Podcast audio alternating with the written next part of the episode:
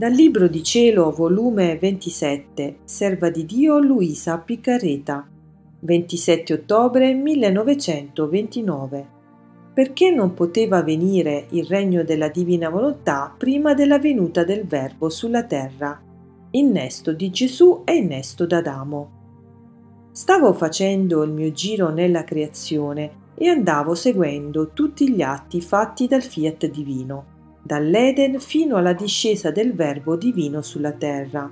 Ma mentre ciò facevo, pensavo tra me, e perché non venne il regno della divina volontà sulla terra prima che scendesse il Figlio di Dio dal cielo in terra? E il mio dolce Gesù, prendendo occasione da ciò che io pensavo, anzi, mi sembra che quando tiene voglia di parlarmi, lui stesso mi dà le riflessioni, mi fa venire i dubbi, le difficoltà, il desiderio di saper tante cose sul suo regno. Invece, quando non vuol parlarmi, la mia mente tace, non so riflettere a nulla e percorro nella sua luce gli atti della divina volontà. Onde il mio amabile Gesù, uscendo da dentro il mio interno, mi ha detto: Figlia mia, il regno della mia divina volontà non poteva venire sulla terra prima della mia venuta in essa, perché non c'era nessuna umanità che possedeva per quanto creatura possibile, la pienezza del mio fiat divino, e non possedendola non c'era nessun diritto, né secondo l'ordine divino, né secondo l'ordine umano. Il cielo era chiuso, le due volontà, umana e divina, stavano in cagnerio. L'uno si sentiva impossibilitato a chiedere un tanto bene, tanto che neppure ci pensava. Dio, per diritto di giustizia, impossibilitato a darlo. Dio e la creatura si trovavano prima della mia venuta sulla terra come la terra e il sole. La terra che non possiede il seme che spolverizzandolo forma il germoglio per poter formare la pianta di quel seme, il sole, non trovando il germoglio, non può comunicare gli effetti che possiede per poter formare con la sua virtù vivificatrice lo sviluppo e la formazione di quella pianta sicché terra e sole stavano come estranei tra loro. Si può dire, se avessero ragione, si guarderebbero come in cagnerio, che la terra non può produrre e ricevere quel bene, e il sole non lo può dare. Tale si trovava l'umanità senza il germe del mio fiat, e se non c'è il seme è inutile sperare la pianta.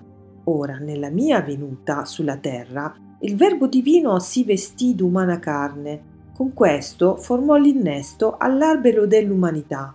La mia umanità si prestò come seme al Verbo eterno e la mia volontà divina formò l'innesto nuovo con la mia volontà umana. Da questo incominciò, essendo io il capo di tutte le umane generazioni, il diritto d'ambo le parti, umana e divina, loro di poter ricevere il regno della mia divina volontà, Dio di poterla dare. Ora, siccome quando si fa un innesto non subito assimila la forza dei nuovi umori, ma va a poco a poco assimilando i nuovi umori di quell'innesto. Quindi, fin da principio dà pochi frutti, ma come si va formando, così i frutti crescono e sono più pingui e gustosi, fino a tanto che si forma l'albero intero, carico di rami e di frutti. Tale è l'innesto fatto da me all'albero dell'umanità sono circa duemila anni e l'umanità non ha ricevuto tutti gli umori del mio innesto, ma c'è da sperare, perché c'è il seme, l'innesto, onde la creatura lo può chiedere. Dio si trova nella possibilità di darlo, perché c'è la mia umanità, che possedendo in virtù del Verbo fatto carne la mia divina volontà per natura, ha restituiti i diritti all'uomo e a Dio. Perciò tutto ciò che io feci nella redenzione non è altro che preparativo, innaffiamento, coltivazione per dare sviluppo a questo innesto celeste fatto da me tra le due volontà, umana e divina.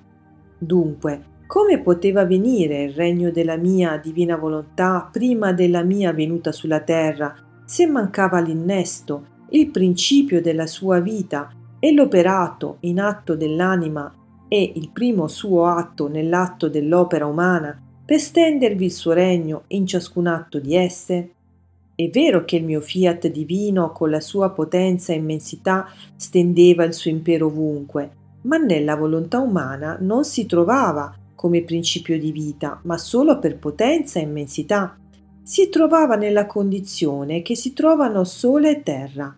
Il sole investe la terra con la sua luce, dà anche i suoi effetti, ma la terra non diventa sole e il sole non diventa terra, perché sole e terra non si fondono insieme in modo da formare la vita l'uno nell'altra e perciò sono sempre corpi estranei che non si rassomigliano e per quanto il sole la illumina, la scalda, comunica i suoi mirabili effetti, non comunicando la sua vita, il sole alla terra, e nella terra cede i suoi diritti di vita nel sole, la terra sarà sempre terra e il sole sarà sempre sole.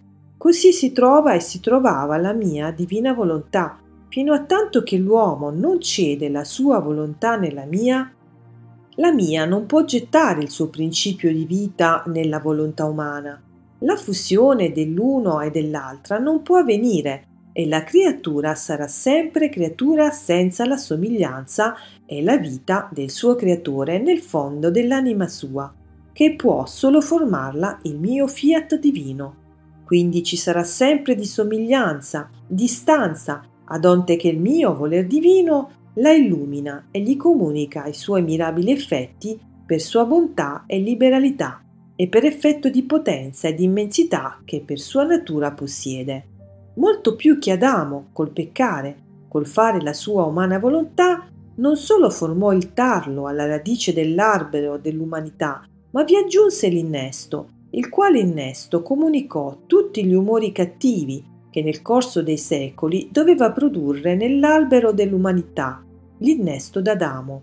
A principio un innesto non può produrre né grandi beni né grandi mali, ma solo il principio o del male o del bene. Difatti Adamo non fece i tanti mali delle umane generazioni, ma appena l'innesto egli fece, e fu causa di torrenti di mali, molto più che non ebbe subito l'innesto in contrario della mia venuta sulla terra, ma dovettero passare secoli e secoli, e quindi gli umori cattivi crescevano e i mali si moltiplicavano. Perciò al regno della mia volontà non c'era da pensarci.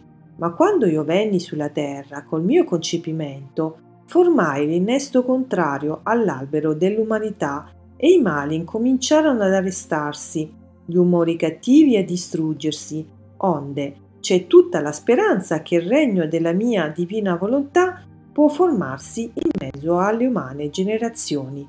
Le tante verità che ti ho manifestato sul mio fiat divino sono sorsi di vita, i quali chi annaffia, chi coltiva, chi aumenta gli umori all'albero dell'umanità da me innestato, quindi se nell'albero della mia umanità è entrata la vita del mio fiat divino e ha formato l'innesto, c'è tutto da sperare che il mio regno abbia il suo scettro, il suo giusto dominio e il suo comando in mezzo alle creature. Perciò prega e non dubitarne.